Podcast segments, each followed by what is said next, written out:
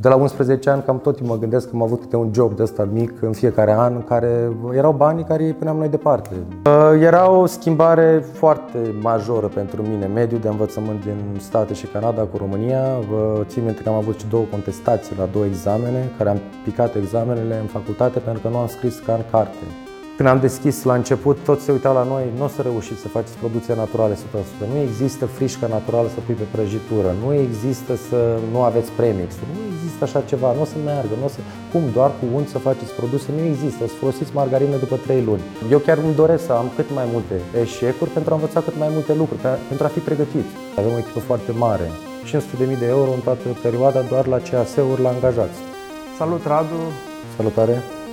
Mulțumim că ai acceptat invitația noastră. Eu vă mulțumesc pentru invitație, foarte fain, pentru ideea și conceptul și tot ce, ce ați gândit e, și mulțumesc pentru tot. Ok. Cum ești în perioada asta? Cum, cum este familia ta și cum, cum a fost pentru afacerea voastră această perioadă de pandemie? Uf, au fost câteva luni dificile, noi având și trei copii. Fata de 11 ani și băiatul de 8 ani au fost pe Zoom cursuri online, zi de zi. Uh, cel mic de 2 ani jumate era la creșă, fiind creșa închisă, a trebuit să stăm acasă cu el. Am făcut un program de dimineața unul din noi și dimineața celălalt, ca să ne încadrăm și cu firma și cu copiii. Consider că pentru copii a fost o perioadă, ca să zic, cea mai grea. Uh, neavând libertatea să ducem parcuri cu ei, să duci nicăieri, aveam concedii planificate, nu au făcut nimic, dar uh, au trecut cu bine. Uh, pentru noi, la fel de greu, uh, copii acasă, cu, dar a fost o perioadă în care am reușit să petrecem mai mult timp cu ei. Apropo de căutat și lucrurile pozitive din orice problemă negativă, ca să zic cum a, cum a fost COVID-ul sau cum este COVID-ul. Uh, am avut mai mult timp de petrecut cu ei, am putut să facem mai multe activități în casă sau în curte cu ei. A fost o perioadă în care ne-am apropiat mai mult de copii și a fost o perioadă foarte frumoasă. Businessul ne-a prins într-o perioadă de dezvoltare. Noi aveam în, pe grupul nostru de firme aveam uh, trei firme, aveam plan uh, deschiderea unei noi locații Cuptorul Moldovencei, uh, deschiderea unei noi locații Glazurai, plus un laborator nou. Noi acum laboratoarele avem în Alexandru Patiseria, Păcurar Cofetăria și vreau să le mutăm într-un laborator mai mare nou pentru a putea și deschide ulterior alte locații. Um, a venit pandemia, a trebuit să regrupăm. Primul lucru a fost uh, decizia să vedem ce facem cu locațiile, dacă rămânem deschise sau nu. Um, dar am găsit uh, soluția prin a fi doar uh, to go. Am eliminat tot ce înseamnă mese, tot ce înseamnă filtru pentru angajați, perete de, de plexiglas am pus încă din prima săptămână când s-a dat ordonanța. Uh, măști, uh, tot ce înseamnă control la intrare în spate, în laborator pentru angajați, temperatura să ia la toți angajații din oră în oră, uh, soluții antibacteriene, mănuși, măști pentru toți. Și am reușit încet, încet să ținem locațiile deschise. Noi, am, practic, era decizia ce facem. Tăiem cheltuielile sau mergem înainte și vedem, găsim soluții pentru a ține spațiile deschise. Uh, având un număr de 70 de angajați, uh, era foarte greu, adică noi ar fi trebuit, ori, adică dacă închideam producția, nu mai aveam nici magazinele. Cheltuielile era foarte greu să le tăiem, fiind cheltuielile mari cu angajații, cheltuielile cu chirie, cu tot ce înseamnă utilități și veneau încă valori din urmă. Așa că am ținut locațiile deschise și cu toate dificultățile, că au scăzut vânzările la toate spațiile, uh, glazura fiind la Palace Mall l-am închis, mall fiind în mare parte închis. Și am reușit să trecem de partea de pandemie în cele trei luni cu, cu pierderi, cum au trecut toți, dar am reușit prin deschiderea celor două noi locații, am deschis glazura pe sărărie aici aproape de voi și cuptorul Moldoveni în Cug. Și practic acele două spații noi au reușit să, să aduc, adică să aduc acel plus de, de vânzări cât ca să acopere minusurile de la celelalte spații. Și per total acum când ne uităm în urmă, suntem încă pe plus, adică am reușit să ieșim și cu amenajările și cu tot, să terminăm spații în timp util și să dăm drumul la tot. Desigur, au fost impedimente. Comenzile din străinătate au venit cu întârziere. La fel, um, toate actele de depus nu s-a putut la primărie, la stat, depune decât online. Au fost mici probleme, dar împreună cu echipa, noi avem o echipă foarte bună pe partea operațională. Uh, managerul, managerul nostru și managerii de laborator și de vânzări au găsit soluțiile și variantele încât să ajungem la clienți prin comenzi, că au fost pe Messenger, prin aplicația online, prin telefon. Uh, cam asta a fost Paștele pentru noi, că ne-a prins și de perioada de Paște, când vânzările împreună cu Crăciunul cele mai bune vânzări din an. Și am mutat vânzările online cam în proporție de 60% și am reușit să, să depășim uh, perioada dificilă și încă să ieșim cu două spații noi. Laboratorul, în, acum pe final de an, încă suntem în discuții să vedem uh, dacă îl deschidem anul acesta sau în prima parte a anului viitor. Uh, tot la fel, fiind perioada mai dificilă, am preferat să luăm decizia fiind sigur 100% pe noi și să nu să fim acoperiți. Tot, tot, mai mulți, tot mai mulți vorbesc despre o posibilă criză economică după această criză sanitară.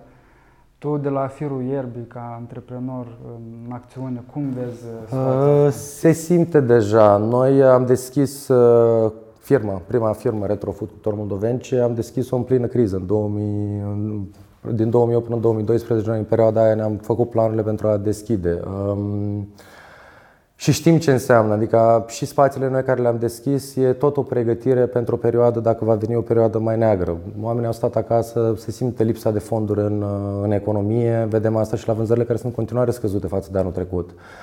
Uh, oricum, pachete, am reușit să facem pachete să fie mai, pro, mai interesante pentru clienți uh, și locațiile noi. Practic, ele vor acoperi pierderea de la celelalte spații, să ajungem mai aproape de clienți. Ce a fost interesant cu, uh, în afară de, uh, de partea de financiar, clienții au venit la noi. Noi locațiile care le avem în centru, cum este Podroș, Hala Centrală, au scăzut foarte mult ca vânzări, oamenii mai fiind la serviciu, fiind acasă. Dar în schimb au crescut cartierele, cum este Păcurare, cum este Alexandru, unde avem spații, Tătărașul. Au crescut pentru că oamenii au rămas acasă și atunci s-au dus în spațiu care este cel mai apropiat de ei, dacă nu au, fi, nu au vrut să facă comenzi online sau telefonic. Uh, dar da, uh, Va veni o perioadă mai dificilă, dar și noi, trecând prin o criză recentă, cred că și economia este un pic mai bine pregătită. Prețurile pe partea de, um, de apartamente case nu sunt așa umflate cum au fost în 2008. Adică și noi, ca și economie, suntem un pic mai pregătiți. Se produce mai mult intern, avem și mai multe joburi, adică sperăm totuși să fie un pic mai ușor și să depășim mai, mai repede și mai bine. Dar da, se va simți și deja simțim și noi, avem și la spații, vânzările și la toate. Okay. Această strategie a voastră de a deschide uh, patiserii, cofetării în cartiere plus uh, vânzările online, practic vă, vă ajută în contextul ăsta? Da, uh, noi a trebuit să găsim o soluție pentru clienți. Noi am încercat să identificăm unde este problema clienților apropo de deplasările de la domiciliu și am încercat prin a identifica problemele, prin a găsi soluțiile care sunt cele mai potrivite pentru perioada asta. Uh, nu am reușit 100%, dar considerăm noi cu echipa că am găsit variantele care să fie cât mai acoperitoare pentru perioada asta. Desigur, vor mai veni momente, dar uh, suntem pregătiți pe cât posibil, adică monitorizăm mult mai atenți în perioada asta tot ce înseamnă vânzări, tot ce înseamnă angajați, apropo de dacă au intrat în contact, dacă au fost la petreceri. Inclusiv am avut persoane care uh, avem inclusiv scurt interviuri dimineața ce au făcut persoane, dacă au fost, au intrat în contact cu persoane care au venit din străinătate. Uh, și da, am avut persoane care ne-au, ne-au transmis și au rămas acasă 10 zile, 15 zile și au făcut testul ca să fim siguri că pot uh, reveni la muncă. Și asta a fost o presiune în plus și pe angajați și pe noi, dar uh, împreună ca o echipă cred că am uh, reușit să depășim și acest. Inclusiv cu transport am avut probleme. La noi 75% din angajați sunt din mediul rural. Transporturile fiind cât multe firme au închis, nu mai erau transporturi spre oraș, a trebuit să organizăm noi transporturi pentru angajați, trebuia să ne încadrăm sub 3 persoane. Dar uh, am reușit și aceste probleme împreună cu echipa să le, să le gestionăm cât mai bine și să funcționăm. Că asta a fost practic problema, să găsim soluții de a funcționa. Să fim ok conform legii, dar să putem să funcționăm, să avem angajați la muncă, să putem să vindem produsele cât mai mulți ieșeni. Să aveți continuitate. Să avem continuitate, exact, bine zis. Ok. Uh, într-un interviu pentru revista noastră ne-ai povestit că la 9 ani ai plecat în Canada. Da. Cum a fost pentru tine această schimbare la, la așa o vârstă fragedă? Um, um, uh, în 91, părinții mei după comunism uh, s-au, au vrut ceva mai bun pentru noi. Uh, mama mea fiind chimistă a găsit o oportunitate să-și facă doctoratul în Canada. În anul respectiv a plecat și tatăl meu și al doilea an ne-au chemat și pe noi. Eu aveam 9 ani, fratele meu 7 ani. Foarte frumos ne, ni s-a părut această schimbare, o să mergi să vezi o altă țară, ceva total diferit, dar vine și cu dificultățile din urmă, nevorbind limba, coerent, era foarte greu. Adică la 9 ani a trebuit să învățăm cât mai, și fratele 7, cât mai repede limba engleză, alt mediu, altă mentalitate, uh, altă alimentație. A fost un șoc de schimbare, dar uh, familia a fost foarte unită și am reușit să depășim toate dificultățile. Dar uh, da, a fost greu. Pentru un copil am schimbat trei școli, patru școli, până doar în generală două licee, că noi ulterior în um, clasa 10 părinții mei m-au terminat doctoratul și am, ne-am mutat în state, în California, lângă San Francisco, în Silicon Valley.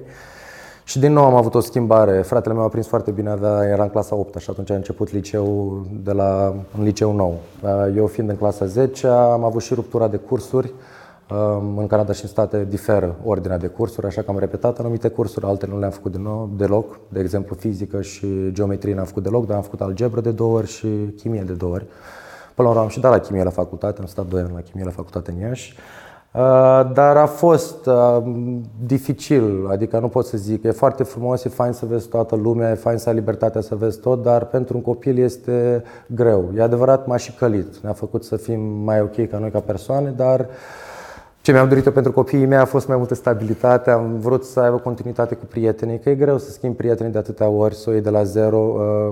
Uh, ca și copil, e, orice schimbare este, este dificilă, dar uh, a fost o perioadă foarte frumoasă și am amintiri foarte frumoase. Încă am prieteni foarte mulți din Canada.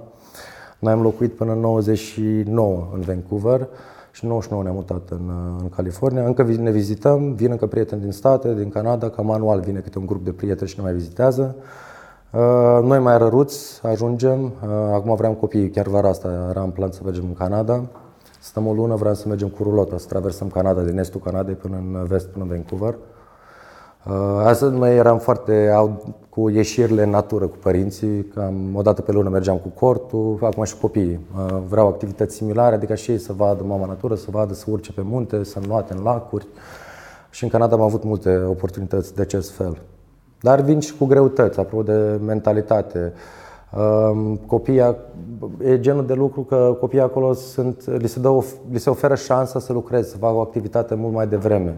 Mă amintesc că primul job, între ghilimele, l-am avut, uh, cred că la 11 ani, eram uh, la, tat- la magazinul unde lucra tatăl meu, un magazin de articole sportive, de camping, corturi și de pescuit și primul nostru job era de tăiat cutiile în spate și de pus cutiile de pus la reciclat. Asta am făcut, cred că, vreo șase luni după ce terminam școala și eram plătiți cu produse, adică valoarea salariului în produse. Așa că eu m-am apucat de pescuit, aveam undițe, fratele meu toate haine de mers uh, la munte și asta a fost primul job. Dar uh, sunt multe, uite, lucruri care și pentru copiii mei. În fiecare iarnă copiii ieșeau în stradă și curățau zăpadă la vecini și erau plătiți. Adică sunt lucruri, de, lucruri care stimulează și are copilul respectul banilor, știe ce înseamnă munca, respectă și munca și ne-a ajutat și pe noi foarte mult. Adică, adică de la 11 ani cam tot mă gândesc că am avut câte un job de ăsta mic în fiecare an, în care erau banii care îi puneam noi departe. Eu țin minte că 1000 de dolari strânși încă din, de când aveam 11 ani, aveam într-un cont, de, erau conturi pentru copii. Și mia de dolari a fost, o aveam încă în cont când am venit în România. Și cu mia de dolari am cumpărat o mașină, că am inițial am zis că am nevoie de mașină în România. Când am văzut că cheltuielile cu o mașină am renunțat, am vândut-o tot cu 1000 de dolari. Și mia de dolari a fost, am cumpărat un teren la Aruneanu, atunci erau foarte mici prețurile. Și terenul ăla a ajuns să fie, de fapt, când l-am vândut, am făcut încă o amenajare cu un cuptorul moldoven. A fost cuptorul din Alexandru, l-am amenajat cu banii de pe terenul respectiv. Și uh, cu celălalt teren care l-am cumpărat a fost, de fapt, banii folosiți pentru primul cuptor moldoven care l-am deschis, uh, care a fost pentru un proiect guvernamental. 10.000 de euro dați de stat, 10.000 de euro ai noștri. Și acei 10.000 de euro ai noștri erau din terenul vândut. Noi nu aveam o situație financiară foarte, foarte bună când am început. Eu eram angajat, soția mea era copilul acasă și a fost un pic mai dificil, dar uh, am reușit încet, încet să clădim uh, o afacere foarte frumoasă, care, uite, deja avem șapte locații, trei laboratoare și trei copii. E foarte bine. Uh, și, practic, după liceu, te-ai întors în, în România cum, cum ai decis să, să te întorci? Uh, aici este altă poveste. să înveți limba română din nou? Da. Uh, noi prima oară am, ne-am reîntors în România pentru că părinții noștri au zis să vedem și noi de unde am pornit, să ne vedem prietenii din copilărie, să ne vedem familia din copilărie și am venit prima oară în 90 și 9, cred. În 99 am venit prima oară din 92 în România și am stat două luni vara. Noi aveam și casa bunicilor aici, ne-am revăzut prietenii din copilărie, am făcut legături, am mers și la mare în România. Și am repetat acest lucru în 2001, în 99 și da, în 2001 am venit a doua oară. În 2001 mi-am cunoscut viitoarea soție, Nicoleta. Eu aveam un plan, de fapt eram deja intrat la facultate în uh, Ontario, um, în uh, estul Canadei. Uh, eu nu vreau să rămân în state, nu-mi plăcea. Adică zona de California era foarte frumoasă vremea, dar stând mai mult în Canada era un Adică eu eram un pic mai apropiat, trebuia să fie și americanii sunt un pic mai falși din punctul meu de vedere îți mult mai de fațadă, zâmbetul tot timpul. Eu am nevoie de o relaționare mai, uh, mai naturală. Și am vrut în Canada, numai când Vancouver, unde locuisem, nu puteam la universitate din cauza cursurilor care le-am ratat și ar trebui să pierd un an să refac biologia și algebra. Și atunci am zis, nu mă duc în estul Canadei, stau un an acolo până ajung la zi și dacă e mă întorc înapoi în Vancouver. Mai bine am venit în România, mi-am cunoscut soția și când m-am întors înapoi, într-o primă discuție cu tata, la un par de bere, țin minte, eram pe terasă, a doua zi după ce m-am întors, îi spun tata, tata, știi că decât să mă duc în Canada, uite, în Est, nu știu pe nimeni, erau și prețurile la facultate foarte scumpe în Canada și în state, trebuia să am și job part-time ca să plătesc cazarea și facultatea. Și mai rămâneam și cu datorii când terminam facultate și a zis, uite, m-am interesat la facultățile în România, uite, sunt mai ieftine, cazarea e deja și tata m-a susținut. A doua zi dimineață sunase deja la anulase biletele și îmi cumpărase bilet pentru România. Și practic s-a schimbat totul într-o noapte. Uh, mama nu prea a fost de acord la început, dar uh, a fost convinsă.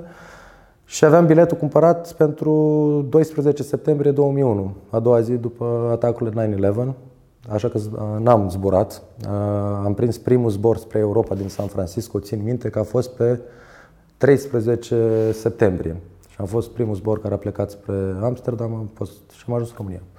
Încă nu dădusem la facultate, trebuia să dau, să-mi fac dosarul, neavând buletin, am intrat ca cetățean străin, cu taxe de cetățean străin, că nu, m-am, nu m-am gândit la aspectul ăsta. A durat trei luni să fac și buletin pe baza certificatului de naștere și am, oficial am, am, am revenit și eu să fiu cetățean cu acte în regulă român. A trebuit să învăț limba. Eu făcusem în Canada facultatea de teatru, facultatea, la școală era specificul de teatru, la liceul la care dedusem. În state, când m-am mutat, nefiind de la început, nu puteam să fiu în trupa de teatru, așa că prin examenele care le-am dat am a fost un examen pentru abilități, e ceva care se face în state. Și am luat pe partea de economie și social studies, eram în primii 2% din California, am ieșit, care era un scor foarte bun și profesorii de economie au zis, băi, ai, chiar dacă nu e natural, uite, ai o legătură cu economia, ce ar fi să faci cursuri de economie, dacă vezi că la teatru nu se poate. Și atunci uh, am început cam toate cursurile. Am făcut dreptul, contabilitatea în liceu, acolo se ia foarte din timp tot ce înseamnă pregătirea pentru facultate. Cumva alegi direcția încă din clasa a 9 a 10 -a. Și atunci am început să fac uh, cursurile pentru economie. Și când am venit în România, ne putem da la teatru, soția mea uh, Împreună cu noi am luat decizia, neștiind limba română, că era foarte greu să dai la facultate de teatru neștiind limba română și am dat la economie, unde am și intrat, am și terminat-o. Uh, era o schimbare foarte majoră pentru mine, mediul de învățământ din state și Canada cu România. Vă țin minte că am avut și două contestații la două examene, care am picat examenele în facultate pentru că nu am scris ca în carte. Trebuia motamon. În, uh, eu cum am învățat mediu, dacă era mai mult de o propoziție la fel ca în carte, era considerat plagiat și nu avea voie. Așa că eu picam examene făcând ceea ce am învățat și s-au acumulat multe frustrări și din cauza tot ce se întâmpla în România în perioada aia. Adică era o perioadă mai, pentru mine, cel puțin venit din state, adică era periculos să mergi pe copou noaptea, de exemplu. Se fura telefonul mobil, ții minte niște lucruri. Luam taxiul pentru că aveam accent uh, de străin, taxiul era dublu sau triplu decât pentru un cert... nu, se, nu erau aparate pe vremea aia. Și din toate frustrările astea m-am apucat de, cu profesoara de limba română Nicolete din liceu, m-am apucat de pregătire și am făcut pregătire un an de zile, să scăp de accent, să învăț să core- vorbesc corect, să scriu corect gramatical și am dat și bacul, între ghilimele, la limba română. L-am luat, așa că am luat și neoficial bacul la limba română. Și în uh, ultimul an de facultate, atunci uh, ne gândeam deja să ne angajăm și o surpriză mi-a făcut uh, Nicoleta, încă nu eram căsătorit, a aplicat pentru un job la Julius Group, care avea Julius Moliaș, și a aplicat și pentru mine. Și am fost chemați amândoi la interviu. Eu neștiind, adică eu am primit telefonul și că vă așteptam la interviu. Ce interviu? Păi și ok, ok, am dus la interviu, dar ajung acasă, Nicoleta, ce că am aplicat la un interviu, de nu țin minte. Păi nu că am aplicat eu pentru tine. Și ne-am angajat amândoi. Eu m-am angajat pe poziția de leasing manager, pe partea de închirieri și soția mea pe marketing. Uh, a fost o perioadă frumoasă, eu încă dăduse, nu dădusem licența. Uh, imediat după vreo patru luni am fost trimis la Timișoara, după aia am fost trimis la Cluj, atunci era în amenajare molul de la Cluj, uh, pe coordonare chiriaș. Asta era ceva, cumva o legătură între partea tehnică, constructor și partea de închiriere. Uh, eu neavând nicio bază tehnică, adică prietenii mei știu, la mine în familie, uh, fratele meu e la cu mașinile mai tehnic, eu sunt la mai artistic, nu sunt cel foarte șuruburi și tot. Și a fost un șoc, adică să intru în, adică în legătură direct pe șantier, betoane, macarale, era un mediu total diferit decât ce eram eu obișnuit, dar a fost o perioadă în care am învățat foarte, foarte multe, adică perioada petrecută la Iurus a fost în total 11 ani. Am, după aia de la Cluj am venit înapoi în Iași la extinderea de la Iurus în Iași, după aia la Suceava, când s-a construit molul de la Suceava și am lucrat și pe coordonare chiriaș și pe partea de închiriere, așa că am, am învățat de toate și într-un final, după Palas, după inaugurarea Palas, am lucrat la coordonare acolo. Am fost promovat director de mall la Iulius Mall Iași și patru ani de zile am fost director de mall de acolo în sine mediu să intri în contact cu chiriașii, contracte, cu autoritățile. A fost un, o foarte mare provocare și o șansă pentru mine. Eram, eu când m-am angajat, eram cel mai tânăr angajat de la departamentul de închirieri. Când am fost pus director de mall, eram cel mai tânăr director de mall uh, și cumva mi s-au oferit oportunitățile respective, chiar dacă eram mai tânăr. Era greu pentru că multe din, apropo de colegi sau persoane erau mai în vârstă sau proprietari de spații. Și era, dar am reușit să-mi spun punctul de vedere și am reușit să am rezultate foarte bune. Și am reușit să devin o persoană mai bună care ne-a și ajutat. Apropo că și eu și Nicoleta ne completăm foarte bine în business. Ea e persoana care vine cu idei foarte bune, are energia de a crea, de a crea lucruri noi. Ehm, adică ea vine cu concepte, cu idei foarte bune noi. Eu sunt pe partea de a face lucrurile să meargă mai bine, a oferi un volum, a crește. Ehm, eu eram până în 2000, cât am fost? Până în 2016 am lucrat la Iulius. Ehm, eu eram implicat doar în partea de, să zicem, weekend, întrebări mai discutam cu Nicoleta, că în rest la Iulius era un full-time job. Adică ne coordonam copiii să avem grijă să creștem copiii, dar în rest eu eram ocupat la Iulius, ea era ocupată cu cuptorul Moldovencei. Ei, când am luat decizia să renunț la Iulius și să vin full-time la cuptor, eram, atunci deschideam, cred că de-abia deschisem al treilea spațiu. Aveam Păcurariu, Hala Central și atunci am deschis uh, Podul Roșu. Și am plecat de la Iulius, imediat am deschis al patrulea spațiu, cel din Alexandru, Ă, după aia a venit ă, Tătărașul, de fapt Glazuraiu, Tătărașul, Glazuraiu de la Palace, că l-am avut 2 ani de zile, Tătărașul și acum am deschis ă, spațiul din Cucare și cu cafenea. Acum am schimbat un pic conceptul, nu mai e partea de to-go. Bine, cu corona încă e to-go, dar deja spațiile sunt gândite să fie și parte de cafenea, un spațiu mai primitor încât să poți să vii și copiii să stea mai mult timp. Noi asta am făcut la început în Păcurari dar din lipsă de spațiu, fiind nevoie de producție mai mare, noi tot am luat din spațiu de vânzare, aveam și cameră de joacă pentru copii la început. Și am rămas cu spațiu de vânzare din 140 de metri pătrați, un spațiu de vânzare doar de 30. Uh, dar sperăm să lărgim și Păcurari și Alexandru odată cu mutarea laboratoarelor. Și în perioada, to- toată perioada asta uh, v-ați gândit vreodată să emigrați, să plecați în Canada, să locuiți? Uh, da și nu. Ehm, noi am plecat, eu, eu am venit în România, că asta era, țin minte că la interviuri, la angajare, ultimul interviu a fost cu președintele de la Ilus Group, cu Iulian Dascălu și m-a întrebat de ce am plecat din, din America. Atunci era o perioadă când toți fugeau, adică plecau din țară, eu mă întorceam.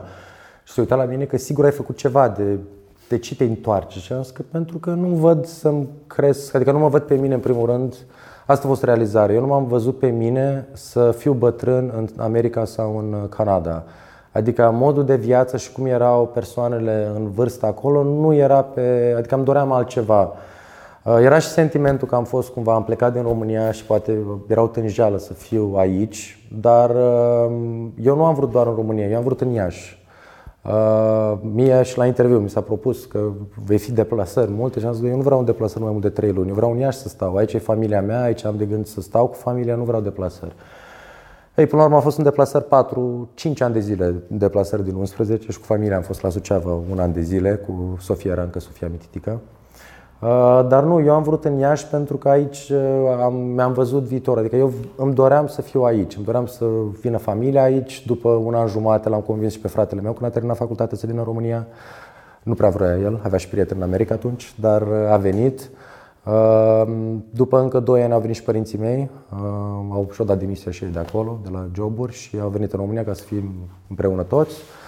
Uh, acomodarea a fost grea și pentru ei, și pentru fratele meu, și pentru mine, pentru toți a fost uh, greu. Eu în America m-am întors de două ori, o dată în 2003, nu, o dată în 2002, prima oară în 2002, când am picat examenul și m-am certat cu profesorul pe tema de ce n-am scris ca în carte și am fost prima oară când am plecat, am zis că mă duc uh, patru luni să stau în America și am stat o lună jumate. Mi-am luat bilet și am mai repede apoi că am realizat că nu e ok, bine și în România, cu birocrație, cu tot, se pot face lucrurile și în România.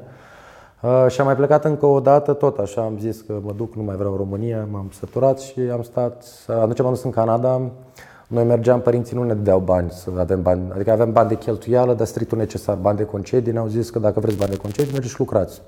Noi fiind cetățeni canadieni, am găsit soluția că dacă lucrăm în, putem lucra în Anglia, fiind în Commonwealth, uh, aveam dreptul de muncă și în Canada, și în Anglia, și în Australia, Noua Zeelandă. Și atunci ne-am luat inima în dinți și am plecat eu cu fratele meu într-o vară, hai să mergem să lucrăm. Am cazat la niște prieteni, primul zi ne-am dus, am depus CV-uri în toate locurile și ne-am angajat la un steakhouse, la un restaurant, un steakhouse. Uh, și am zis, am lucrat trei luni de zile și am venit și cu bani acasă. Am mai cumpărat un teren din banii, ți minte? Când am vrut să cheltui bani pe concedii, până la urmă zis că e mai bine pun eu bani și mai cumpăr un teren. Și am mai cumpărat un teren. Erau terenuri foarte ieftine atunci. Dar da, am avut momente, dar tot timpul am, adică cumva am realizat ce e mai important pentru mine. Uh, apropo și de job, uh, prioritar pentru mine uh, era familia. Părinții mei m-au, adică mama mea avea 8, 19 ani când m-a avut pe mine. Părinții mei erau din liceu împreună și pe fratele meu la 2 ani, la un an jumate distanță. Uh, și ce a fost foarte fain în copilăria mea și le mulțumesc pentru asta, că ei au fost, fiind tineri, uh, au avut foarte, foarte multe activități și au avut foarte multă răbdare cu noi. Și asta mi-am dorit și eu copiii mei, să am răbdare, să pot să intru în lumea lor, să fiu suficient, adică să fiu tânăr încât să îmi fie dor, să-mi fac, să dansez cu ei fără motiv, să fac o ieșire nebunească, să mă duc cu cortul, hai hui, adică Nicolas cu noi, când a avut, Nicolas e ultimul copil, Acum doi ani avea două luni, ne-am dus la Vama Veche. Cu el, trebuia, adică cu el l-a pus în pampers pe plajă, eram cu el.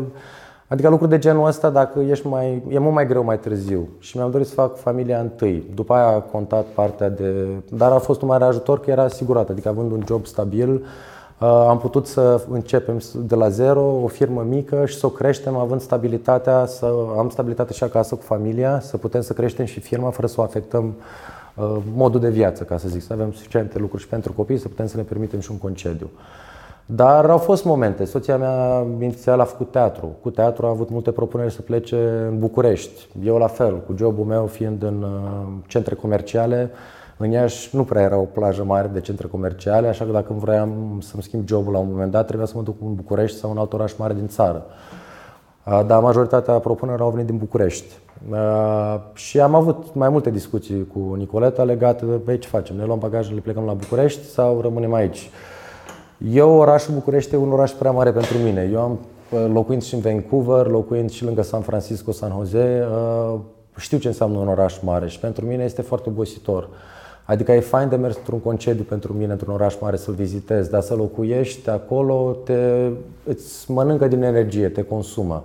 Agitația, forfota, cel puțin pe mine mă consumă și nu am vrut. Adică eu, pentru mine, o zi în București, dacă plec, arunc dimineața și plec seara, sunt consumat, sunt obosit chiar dacă nu fac, adică nu e o activitate foarte dificilă, mă obosește, e foarte aglomerat, mult stat în trafic, haotic, agitat, genul de oraș cum este Iași, pentru mine populația și dimensiunea perfectă. Apropo de ce al doilea oraș, am zis, dacă plec vreodată în Iași, mă mut în Cluj E un oraș care e de o suprafață similară, dar e apropo de tipul de oraș ca și dimensiune încât să te simți, să ai și posibilitățile să ai evenimente, să ai activități, să, ai, să fie student, să simți că orașul trăiește, dar totuși să nu fie așa de aglomerat încât să te întâlnești cu jumate de oraș în continuu peste tot la oriunde te duci. Um, cum funcționează parteneriatul cu, cu soția ta? Aveți niște reguli stabilite, niște roluri împărțite sau e mai mult uh, organic? Așa? Uh, ne completăm foarte bine, dar da, lucrând împreună am identificat mai multe, adică ne-am, ne-am făcut fiecare, ne ocupăm fiecare de treaba care știe cel mai bine. Soția mea făcând marketing, partea din, în facultate de economie, s-a ocupat cam tot ce înseamnă parte de marketing. Acum deja avem agenție care se ocupă, dar legătura cu agenția tot ea o ține. Uh, e adevărat, sunt momente când, și asta am simțit-o acum cu corona, sunt momente când uh, clar apar diferențe, de asta pentru noi de, de opinie. Uh, de exemplu, cum a venit corona, era întrebarea ce facem, închidem locațiile sau nu. Nicoleta a vrut să închidem locațiile, um, eu am vrut să le țin deschise, găsim soluțiile să le ținem deschise cu To Go. Uh, partea bună e că ne-am asumat încă, mai având în grupul de firme, sunt trei firme. Uh, și firma mare, cumva fiecare se ocupă de o firmă a lui, Nicoleta se ocupă de glazurai, uh, de pe firma Cuptor Moldovenci, eu mă ocup de cug separat cu plăcintăria modernă și Retrofood, care e firma mare, care avem și toată producția. Ne împărțim sarcinile jumătate, dar pe partea de operațional management deciziile le iau eu pe glazurările a ea, cumva fiecare pe brandul lui ia deciziile cap-coadă, anume ca să nu existe frustrări pentru angajați, că aici vin problemele, că fiecare are o opinie diferită. Nu neapărat că opinia este greșită la fiecare, ideea e că trebuie să fie un traseu clar și o direcție unică cap-coadă. Și de aici a venit că ne-am lovit singur, adică am încercat să ocupe ea de o parte, eu de o parte. Cel mai bine pentru noi în momentul actual a fost soluția fiecare să se ocupe de pătricica lui. Chiar dacă deciziile la nivel de grup le luăm împreună, uh, deciziile legate de fiecare brand în parte le luăm separat pentru a fi decizia noastră și asumată cap-coadă. Dar da, nu este foarte greu. Problema major mare este că ți iei uh, serviciu acasă. Adică noi locuim împreună, dacă și la serviciu împreună, clar, uh, nu mai nici ce povesti acasă. Din cauza asta, varianta asta, noi nu prea ne întâlnim la serviciu. Fiecare are treaba lui și ne vedem uh, seara și ne povestim tot ce avem de, de povestit. Dar da, este o linie foarte. Dar dacă reușești să găsești uh, linia de mijloc, e un mare ajutor pentru că uh, e o balanță foarte bună între opiniile, părerile, background-ul la fiecare și e nevoie pentru a lua o decizie cât mai corectă de mai multe opinii. Așa că noi ne consultăm la toate deciziile, oricare ar fi, ne consultăm și luăm decizia, dar consultându-ne unul cu altul. Și e nevoie de asta, pentru că și eu, cât de nebunie ideea aș avea, tot timpul prefer să dau o verificare la acea idee și de multe ori uh, vin mai întărit, adică vin mai sigur pe mine, pe ce idee mi-a venit din cauza confirmării sau din cauza feedback-ului sau întrebărilor care vine de la cealaltă persoană. Și care sunt uh, planurile voastre de viitor? Chiar dacă avem acum ah. pandemia și Planurile la noi se schimbă. Uh, nu că se schimbă. Noi avem, avem multe planuri și vrem să facem multe, dar uh, suntem limitați de timp, de familie. Adică pentru noi prioritate sunt uh, copiii și familia. Dar în același timp trebuie să vedem și planul cel mai bun pentru firme. Noi ne dorim foarte multe să facem. În grupul de firme avem uh, cuptorul Moldovencei ca și branduri. Cuptorul Moldovencei, Glazurai, uh, In the Name of Dine pe partea de evenimente care acum sunt puse on hold. Uh, am mai avut și Zada Chic, firmă de recondiționare mobilier, care am închis-o acum 2 ani, apropo de renunțare la anumite planuri, când vezi că nu mai ai timp de toate.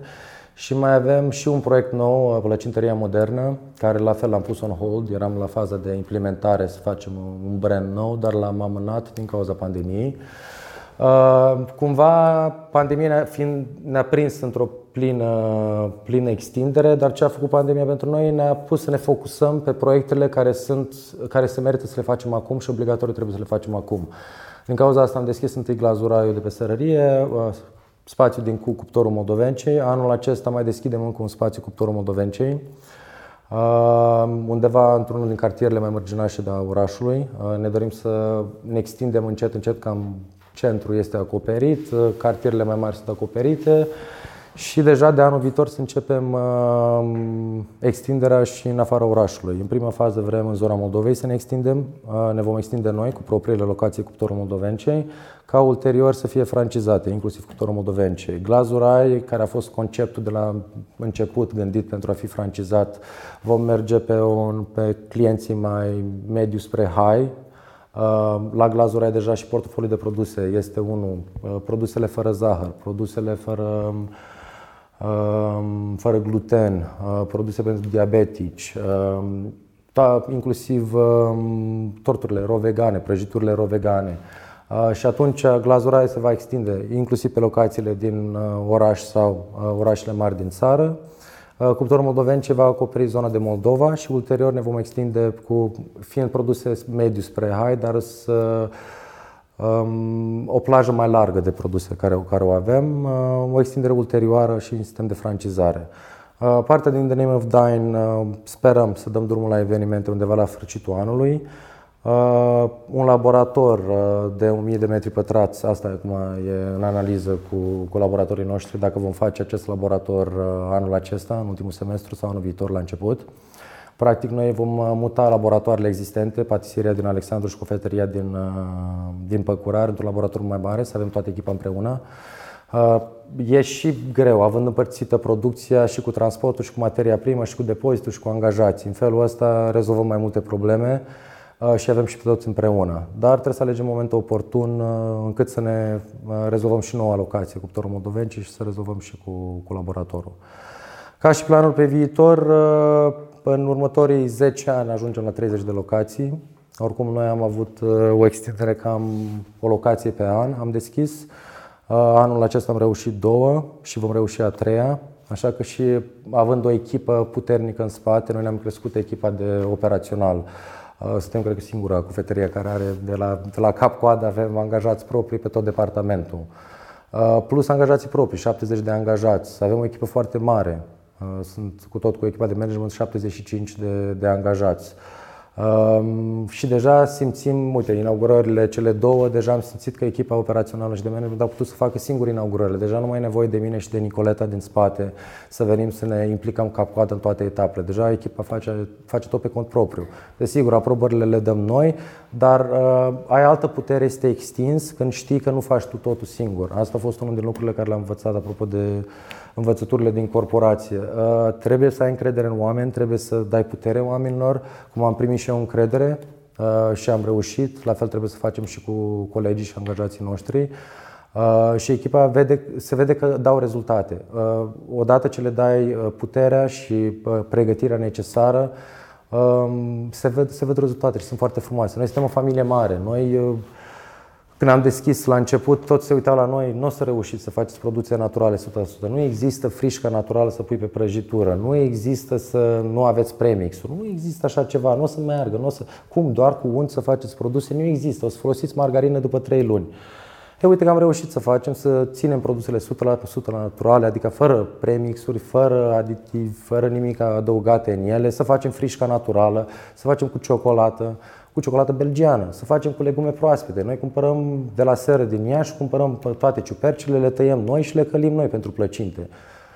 Că se uita domnul respectiv la noi, că, că sunteți singuri care cumpără proaspăt de la noi, în rest doar pizzeriile mai cumpără ciuperci proaspete să pună pe pizza. Toți cumpără la borcan. Ei, diferența asta, că cumpărăm cartofi, că cumpărăm ceapă, călim noi, că îi fierbem noi, nu cumpăr congelat la, la pachet. Cu angajații la fel, nimeni nu dădea încredere, spuneau că nu există să ai salariile pe cartea de muncă, nu există să ai program uh, legal, nu se poate să ai program, aia să avea un număr imens de angajați. Ei, uite că am reușit în continuare, după atâția ani, să avem o zi da, o zi nu lucrate, program de 11 ore, respectăm la toți angajații programul, concediile la toți angajații, plătim toate taxele. Am făcut un calcul recent, am plătit 500.000 uh, de euro în toată perioada doar la CAS-uri la angajați. E o sumă foarte mare care Acum și angajații. La început era greu să-i convingem. Ei plecau de, la, plecau de la o altă cofetărie având un salar la negru în mână și ei se uitau la valoarea care o primeau în mână. Chiar dacă nu aveau uh, nimic pentru pensie pus deoparte, nu aveau nicio asigurare de viață, nimic nu aveau plătit. Ei, noi facem lucrurile astea pentru angajați și după un număr de ani au început și angajații să înțeleagă, să vadă că au pensie, să vadă că dacă rămâne gravidă, are, uite, poate să stea acasă 2 ani de zile să-și crească copilul și primește banii de la stat. Adică cotizațiile astea contează. Noi acum avem și asigurare privată făcută pentru toți angajații. Um, bonurile de masă, dăm la toți angajații, bonuri cadou. Suntem singurii care ducem, de, de 4 ani de zile, ducem toți angajații uh, în team building. La început se uită tot, ce e nevoie de team building pentru angajații din producție? Adică ei, păi nu, ei sunt cei mai importanți. Ei sunt cei care fac produsele pentru noi. Ei sunt cei mai importanți. Și da, am fost, a, a trebuit să-i ducem în team building și era nevoie pentru noi ca să facem echipa să fim puternică. Țin minte că la, la noi majoritatea persoane sunt din mediul rural și 20 din persoane nu fusese niciodată la munte. Da, sunt persoane de la 40 în plus, adică să nu mergi niciodată la munte. Și cât de fain a fost pentru ei lucrul ăsta, plus că au venit copiii cu nepoții. Și au fost, adică a fost un lucru care a crescut echipa și pentru noi acum nu e nevoie să dăm anunțuri în ziar pentru angajare. Angajații aduc ceilalți angajați, pentru că văd ce plăcut este, adică noi ne dorim să fim mediu cât mai plăcut și au înțeles și ei lucrul ăsta. Uh, vorbeam cu nu știu cine acum câteva zile, spuneam că, uite, apropo de interviuri, acum le, nu le mai țin eu, le ține managerul de la noi, dar când țineam interviurile, primul lucru care le ziceam la angajați este vreau să veniți aici cu zâmbetul pe buze. Dimineața când veniți, să veniți zâmbind, să râdeți, să glumiți, să ascultați muzică. La toate laboratoarele noi avem boxe instalate. Eu vreau angajați să ascultă muzică, să se simtă bine. Adică eu nu vreau când am intrat să fie atmosferă de mormântare. Adică eu vreau să simtă bine și când intri în laboratorii vezi că ascultă muzică, dau din fund, dau din cap.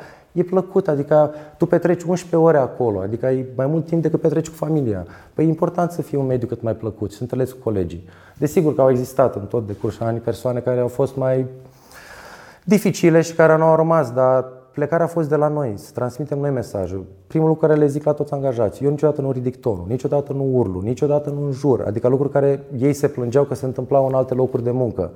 Adică ei nu fac lucrurile astea. Toți angajații au acces la numărul meu și a Nicolete personal. Adică dacă e o problemă care nu se poate rezolva în interior, mă sună pe mine. Ei, confortul ăsta a contat pentru ei. Să știe că e o legătură. Dacă e o problemă, și au fost probleme, nu, nu are rost să le iterez, dar am fost tot timpul în sprijin și pentru angajați, pentru că fiecare om are nevoie de ajutor la un moment dat în viață, cum și noi ca firmă. Am avut nevoie, am un angajat s-a îmbolnăvit, sunăm alt angajat, vină te rog ziua asta că am rămas fără o persoană. Ei și ei au făcut efortul când a fost nevoie. Și relația asta de familie a funcționat foarte bine și se vede că am crescut și uh, inclusiv când a fost criză de, pe piața de muncă cu angajați. Noi n-am, n-am simțit criza. Pentru că la noi angajații rămân, se simt bine și au venit din ce în ce mai mult și persoane faine. Și noi ne mândrim cu echipa noastră, asta e cel mai fain. Aveți o afacere complexă cu, cu 70 de angajați, da. cu uh, șapte locații, atâtea sisteme contabile, de uh, sistemul financiar, resurse umane. Uh, de unde, care sunt resursele tale de învățare? De unde te inspiri? Ai modele de antreprenori pe care îi urmărești? Pentru că e destul de greu să managerezi o, o afacere atât de complexă cu atât de mult. Um, afacerea a ajuns să fie. Afacerea a plecat ca un business de familie cu un spațiu cu doi angajați primii doi angajați era Nicoleta și cu o doamnă cofetară. Nicoleta se ocupa de vânzare și de producție cu doamna și în rest, adică erau două persoane, asta era firma. Noi de la stadiul respectiv a trebuit să ajungem la nivelul de acum, dar aici a fost nevoie, apropo de studiile din partea de corporații, de organizare, asumarea că nu poți să faci totul singur. Eu asta am învățat de la început, apropo de, de Iulius, cu ce m-a ajutat. Și în poziția de director de mor, aveai șef, șef de departament, te puteai baza pe niște lucruri, de niște oameni care aveau o pregătire.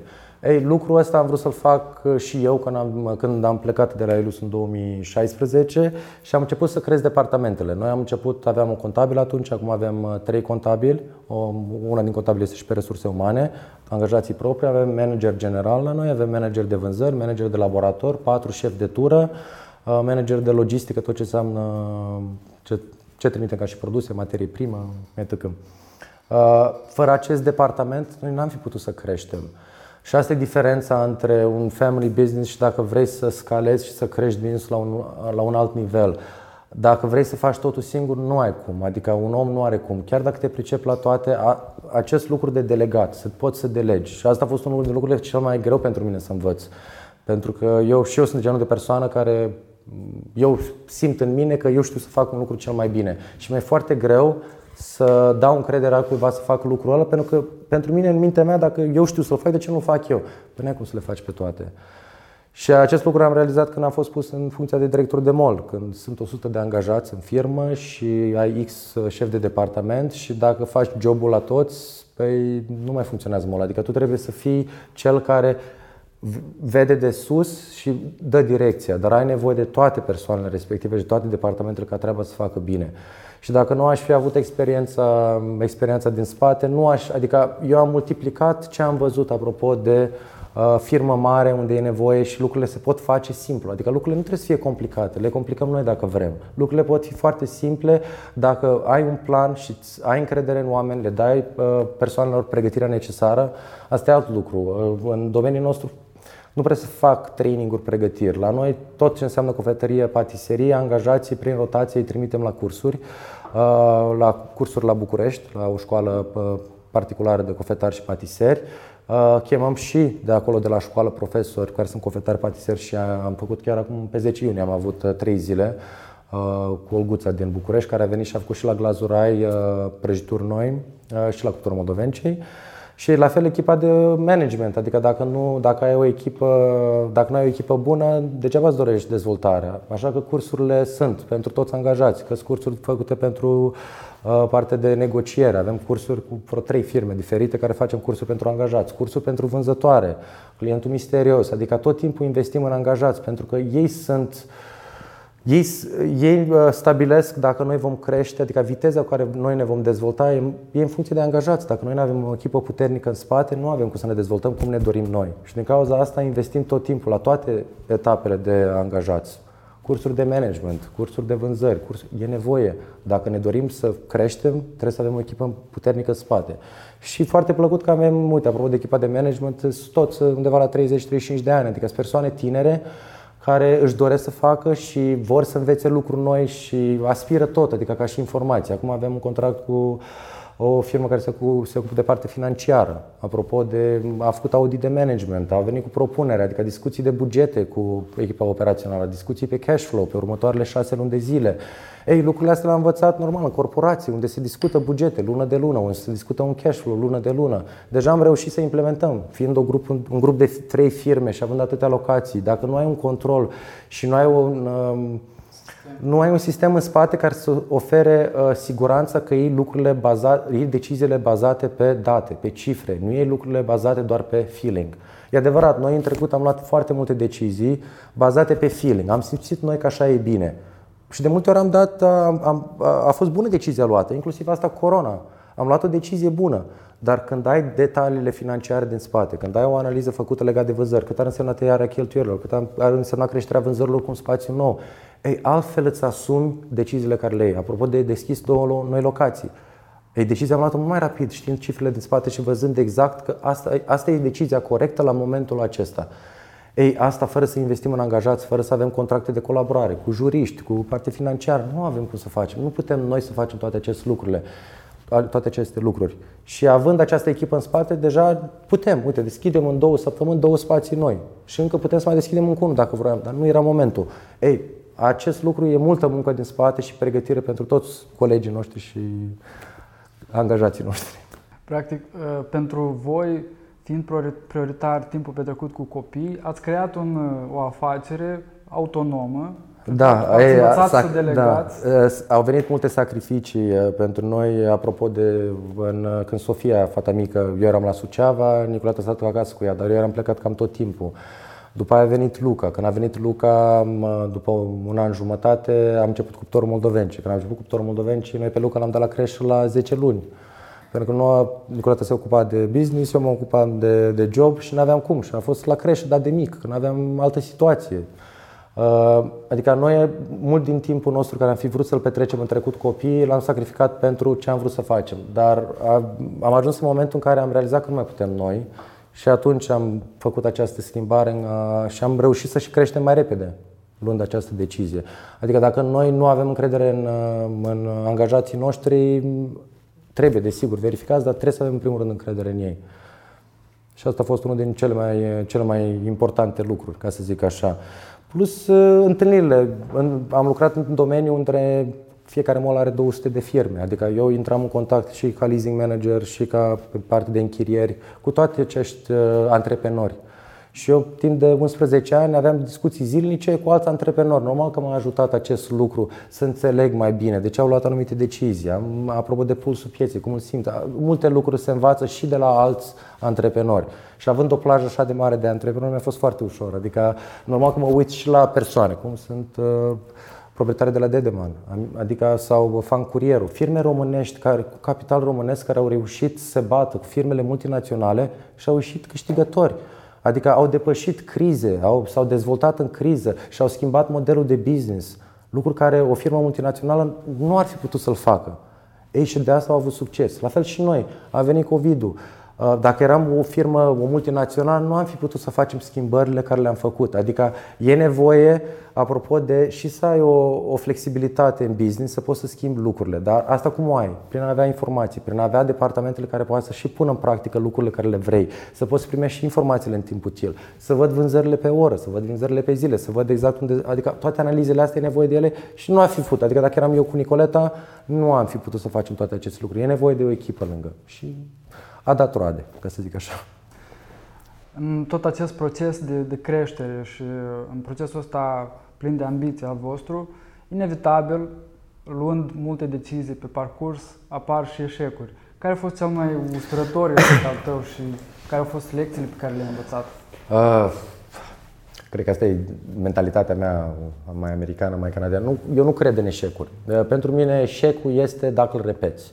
Uh, pune eșec este un lucru, o învățătură, este o învățătură. Eu dacă nu aș fi avut între ghilimele aceste eșecuri sau aceste învățături, eu nu aș fi fost uh, omul de astăzi, dar nu ar fi fost businessul așa ca de astăzi. Pentru că multe învățăm din aceste greșeli.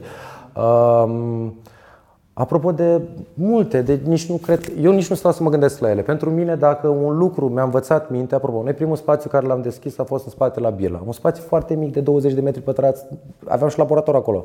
Am investit 10.000 de euro acolo, prin utilaje, prin tot. După 8 luni am realizat că, băi, noi nu am gândit-o pe termen lung, că noi, dacă, dacă creștem vânzările și au crescut vânzările, nu mai încăpem, noi nu mai putem să mai producem nimic acolo. Am ras tot, după 8 luni, luam credit de la bancă și am deschis un spațiu nou după 8 luni, de 140 de metri pătrați. Ei, din prisma financiară a fost un eșec. Pe da, ai aruncat niște bani și uite, ei pierdut. Nu. Noi am testat, dar am deschis. Am gândit din prima că e nevoie de un spațiu mai mare. Noi nu, am, nu, nu aveam nevoie de 130 de metri sau 140 de metri pătrați atunci. Aveam nevoie după un an, doi. Dar am avut suprafață și am putut să jonglăm și să facem lucrurile, adică să creștem laboratorul, să micșorăm spațiul de vânzare. Am crescut laboratorul, am putut să producem mai mult.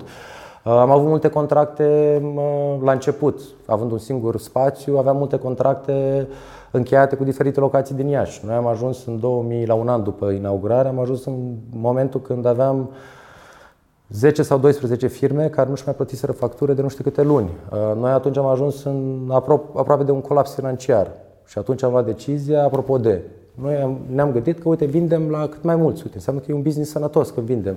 Da, dar dacă iei în calcul că trebuia discount, trebuia livrat, trebuia ia să facem o verificare. Și am făcut o analiză financiară atunci, a reieșit că cel mai bun pas ar fi să reziliem toate contractele și nu mai bine investim noi încă în o locație, să deschidem propria locație. Și în momentul ăla am decis rezilierea toate contractele, am reziliat toate contractele unde noi livram, adică nici acum nu ne-am recuperat toți banii. Puncte de distribuție și a rămas, a mai deschis încă un spațiu. Și din momentul ăla am început să creștem. Și nu ne-am mai bazat pe alții. Adică ne-am bazat doar pe noi. Ei, asta nu a fost, poate fi considerat un eșec, dar nu, nu e un eșec. Este o metodă prin care firma s-a maturizat, noi ne-am maturizat, noi am înțeles mai bine lucrurile. Așa că nu, eu chiar îmi doresc să am cât mai multe eșecuri pentru a învăța cât mai multe lucruri, pentru a fi pregătit. Uite, a venit acum, mai vine o criză. Noi am deschis prima locație în perioada de criză. Adică era în 2012, se simțea criza din plin. Adică noi tot timpul în creierul nostru stăm pregătiți că dacă vine următoarea criză, ce facem? Și avem planul pregătit. Adică inclusiv portofoliul de produse, inclusiv tot este planificat ca să fim pregătiți pentru o eventuală criză. Apropo cum a venit COVID-ul. A venit COVID-ul, noi e ca o mini-criză, noi ne-am gândit ce facem. Adică că a fost diferit decât ce ne-am făcut în plan, dar ne așteptam. În a aștepta să fii pregătit pentru orice situație înseamnă o asumare că lucrurile nu o să meargă tot timpul cum vrei tu. Adică lucrurile pot să meargă și mai prost. Păi pregătește-te. Și asta înseamnă, apropo de să fii pregătit pentru toate, că se pot întâmpla multe. Important e cum le gestionezi. Da, cred că această mentalitate a ta uh, americană, în a privi eșecul ca pe o lecție, te-a și ajutat să, să evoluezi, pentru că în societate, în România, din păcate, există o frică de eșec și Cum zice, cum zice Nicoleta, la Nicoleta zice că e, e teama asta de, de că a, fi, a avea bani e un lucru rușinos. Adică, apropo de la americani, banii e mai sus, adică la pe orice bagnotă Dumnezeu bani. Adică e, Uh, aprecierea că se pot face, se poate lucra, se pot face lucrurile, apropo de business-wise, e foarte ok, adică fiecare face, trebuie, adică să construiești, să faci un business, să faci ceva, e un lucru foarte, de, e, e foarte fain să creezi, tu ai dat naștere unui business.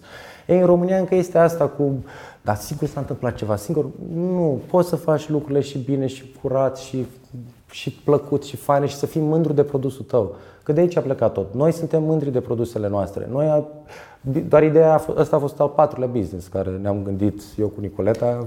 Nicoleta a făcut atunci, era la facultatea de, era la marketing, era la facultatea de economie în ultimul an și cred că a făcut vreo trei proiecte diferite, planuri de afaceri pentru a... Și la fiecare a făcut planul ca poate, ne uitam peste cifre, nu ne permitem, nu ne permitem. Și tot am amânat, până am găsit businessul de, apropo de, care cu plăcinte, cu prăjituri. Dar de ce? Pentru că nu era pe piață un produs care să fie ok pentru, din punctul Nicolete de vedere, pentru copii. Era prea mult zahăr, erau prea mult coloranți, era prea mult... Adică erau lucruri care a găsit o nișă de piață care nu era acoperită. Noi asta, am acoperit o nevoie a persoanelor. Și asta se pot face în orice domeniu. Apropo de Disney, care la fel a acoperit o nevoie și foarte bine, pentru că era și momentul. Adică eu țin minte că când ați deschis voi, eram în București. Am făcut un curs de bucătar în București, era o pasiune de-a mea mai veche. Și eram în București și era barbershop în București. Era fericirea mea, pentru că eu am crescut și în Canada și în state erau barbershops, adică bărbații se duceau la barbershop. Nu era, un, era o tradiție, exact. Și cum am, și văzând în București, mai bine că m-am întors într-un weekend, ia văd Liznic. Bă, ce fain. Și perfect, am venit aici, aveți? Da, gata. Adică, apropo de trebuie lucrurile astea, adică nu trebuie reinventată roata. Sunt foarte multe lucruri care pot fi făcute. Important e să faci lucrurile cu, cu asumarea responsabilității față de client. Pentru că asta e important. Noi nu mințim clienții. Noi le spunem la clienți, asta este produsul nostru. Nu punem mai nu punem mai El facem cu drag, facem produsele naturale. Uite, asta este produsul nostru. Și să fii corect față de el. Dacă încerci să păcălești clientul doar, adică doar n-are cum să iasă bine. Apropo asta de, că și asta e, respectul față de clienți e un lucru foarte important în mentalitatea din America de Nord. Respectul față de client. Clientul decide. Știu că sună urât, clientul decide, dar nu clientul decide. Clientul stabilește ce preț vrea, pentru că el îți dă bani, el stabilește ce produs vrea. Și trebuie un respect față de client. E obligator. Și față de angajat, desigur. Ai menționat că ai făcut un curs de, de bucătar. Știu dintr-un interviu uh, anterior că ți-ai dori sau unul din visurile tale este să deschizi un restaurant, iar proiectul In the Name of Dime practic este o introducere. O introducere, da, pentru acel uh, Cum proiect. ar arăta restaurantul ideal ah, Eu am ajuns inclusiv la nivelul de meniu, de lucrat meniu. Am, uh, avem un prieten bun care lucrează în Anglia, este head chef la un, uh, la un restaurant și am făcut inclusiv meniu cu el. Asta cu bucătăria e un, E o pasiune mai veche. Eu sunt și foarte gurmand și eu și soția mea suntem pasionați de arta culinară. Uh, și încă de pe vremea, apropo de din lipsă de timp, lucrând uh, la corporație, n-am avut timp de proiecte personale. Mi-am dorit, sau am crezut că n-am timp. Uh, mi-am dorit tot timpul, apropo de curs de bucătar. Am vrut să înțeleg din spate exact tot ce înseamnă partea de bucătărie. Am vrut să. Eu am mai lucrat, fiind chelner în Londra, am mai lucrat și în Canada, la fel am lucrat summer jobs ca și chelner. Și bucătarii deveneau lipicios. Mă duceam bucătărie, mă, mă explica bucătarul după program cam cum să fac steak cum să fac, adică am avut un fel de intro și tot timpul am zis că mai vreau să fac totuși lucrul ăsta, să văd cum este. Uh, dar ca orice business, eu vrând să fac restaurant, am zis că vreau să văd și din spate totul cum e. Și am făcut cursul de 8 luni la Horeca Scur în București. Uh, bine, mare parte din cele 8 luni era practic partea de, de lucrat în restaurant, adică te duci voluntariat, în, nu ești plătit, în restaurant și am lucrat 5 luni la 3 restaurante diferite. Uh, și foarte fain să vezi totul din back, cam cum se face. E, foarte, e similar cu ce se întâmplă cu Torul Moldovencei, numai că e un pic mai mult house, că e, când îți vin 30 de mese odată, ai de servit 30 de mese. La noi e un pic mai simplu că poți să te organizezi în așa fel încât să faci lucrurile pe... Nu, nu ai un boom din ala rapid. Uh, dar um, Proiectul ăsta, apropo de introducerea cu In the Name of Dine, In the Name of Dine din lipsă de timp, pentru că noi avem atunci și glazura în plină extindere și cuptorul, am, am realizat că nu pot toate odată. Restaurantul era și o investiție foarte mare și um, nici nu era momentul oportun. Bucătarul trebuia, eu vreau chiar să duc bucătarul din Anglia. Prietenul nostru vine să lucreze el în bucătărie și s-au schimbat un pic planurile la el. Uh, și din acest motiv am zis, bine, facem un intro cu In the Name of Dine. In the Name of Dine e un, uh, un eveniment uh, culinar uh, tip pop-up, adică se fac în locații neconform, neconformiste. Uh, la fiecare eveniment aducem uh, un bucătar, un bucătar renumit din România și se pregătește într-un, într-o locație surpriză. Prima locație a fost la Sala Motoarelor, în Demisolu, Palatul Culturii, unde nu a făcut niciodată un eveniment până atunci. Acum chiar se fac evenimente acolo. Am avut 100 de persoane. Practic, conceptul este Uh, de a aduce bucătarul în fața consumatorului. Adică bucătăria totul este open space, este făcută una... Noi construim practic o bucătărie în fiecare locație. Uh, bucătarul și cu ajutoarele care se adună uneori și la 10-12 ajutoare, ajutor de bucătari, uh, fac totul, 5 sau 6 feluri de mâncare, tot în fața persoanelor. Adică clienții clienții, că uite, nu sună bine clienții, că e, nici oaspeții, că ei eh, sunt ca la o piesă de teatru, ei sunt un fel de eh, spectatori. Spectatorii au, eh, pot, pot intra în interacțiuni cu bucătarul, să pună întrebări, dar de ce pui frunzulița aici? Văd exact ce înseamnă a face o farfurie. Și se fac nu una, se fac 100 de farfurii simultan la fiecare fel. Și vezi asta tot în, felul, în fața ta. Plus experiența bucătarului, pentru că asta am simțit. Bucătarul lucrând și în spate. Bucătarul nu are legătură, el nu vede cum reacționează uh, persoanele când gustă produsul, cum îi se pare, cum se, se, se luminează fața. Ei, și practic am adus aceste două face-to-face, plus uh, partea ambientală, că sunt locația tipică. A doua locație a fost la în Tătăraș, la aeroclubul, în hangarul aeroclubului. Adică am avut un uh, aeroplan prins sus deasupra meselor. Uh, și o experiență fain și pentru client și pentru spectatori, da? și pentru bucătar. Uh, și de la asta am, am avut și evenimente private, numai cu corona am oprit un pic, am blocat un pic partea de evenimente din lipsă de, uh, de posibilități, ca să zic așa. Evenimentele trebuie să fie un pic mult mai mici și ne-am focusat pe următoarea perioadă. Dar va veni și restaurantul. Va veni restaurant și să văd, poate din copiii mei vor dori să ducă mai departe, că Sofia are deja 11 ani și va, poate va dori să fie implicată. Ei deja face, uh, se ocupă de bucătărie, îi place să stea cu mine la gătit, e foarte implicată în partea de bucătărie. Uh, dacă nu, vedem, în 2-3 ani vine și momentul restaurantului. Uh, și asta, eu uh, realizatul că nu poți să faci lucrurile singur. Eu vreau inclusiv restaurantul. Știu că nu voi putea să fiu. Uh, businessul de alimentație publică e unul foarte greu. E nevoie, e unul din timpul meu de vedere unul cele mai dificile ce este în alimentație publică. Sunt materiile prime, se strică, uh, angajații, probleme, adică sunt multe lucruri de gestionat. Și eu, e, eu știu că nu pot să-mi asum un restaurant pe cont propriu, adică eu vreau împreună cu un partener să fac acest restaurant uh, Lucrurile sunt pregătite, concept și pot fi modificate și pot, dar nu, e, nu a sosit încă momentul. Va veni momentul uh, și va fi, va, fi de, va fi ceva de frumos. Va fi frumos, nu, nu fac griji. Ca toate proiectele noastre care au fost uh, foarte apreciate și sunt apreciate în continuare. Numai că vreau să fie momentul oportun ca să-l fac exact cum doresc eu. Nu vreau să fac lucrurile pe jumătate de măsură. Mulțumim, Radu, pentru că, că ai venit și îți dorim mult succes în proiectele tale. Mulțumesc Abia așteptăm următoarele evenimente in the name of Dime sau deschiderea restaurantului. Sau următoare locație, cuptorul moldoven și glazura. Acum vă așteptăm la glazura de pe sărărie, fiind vecini, vă așteptăm și pe voi în vizită. Neapărat. Mulțumim. Mulțumesc foarte mult.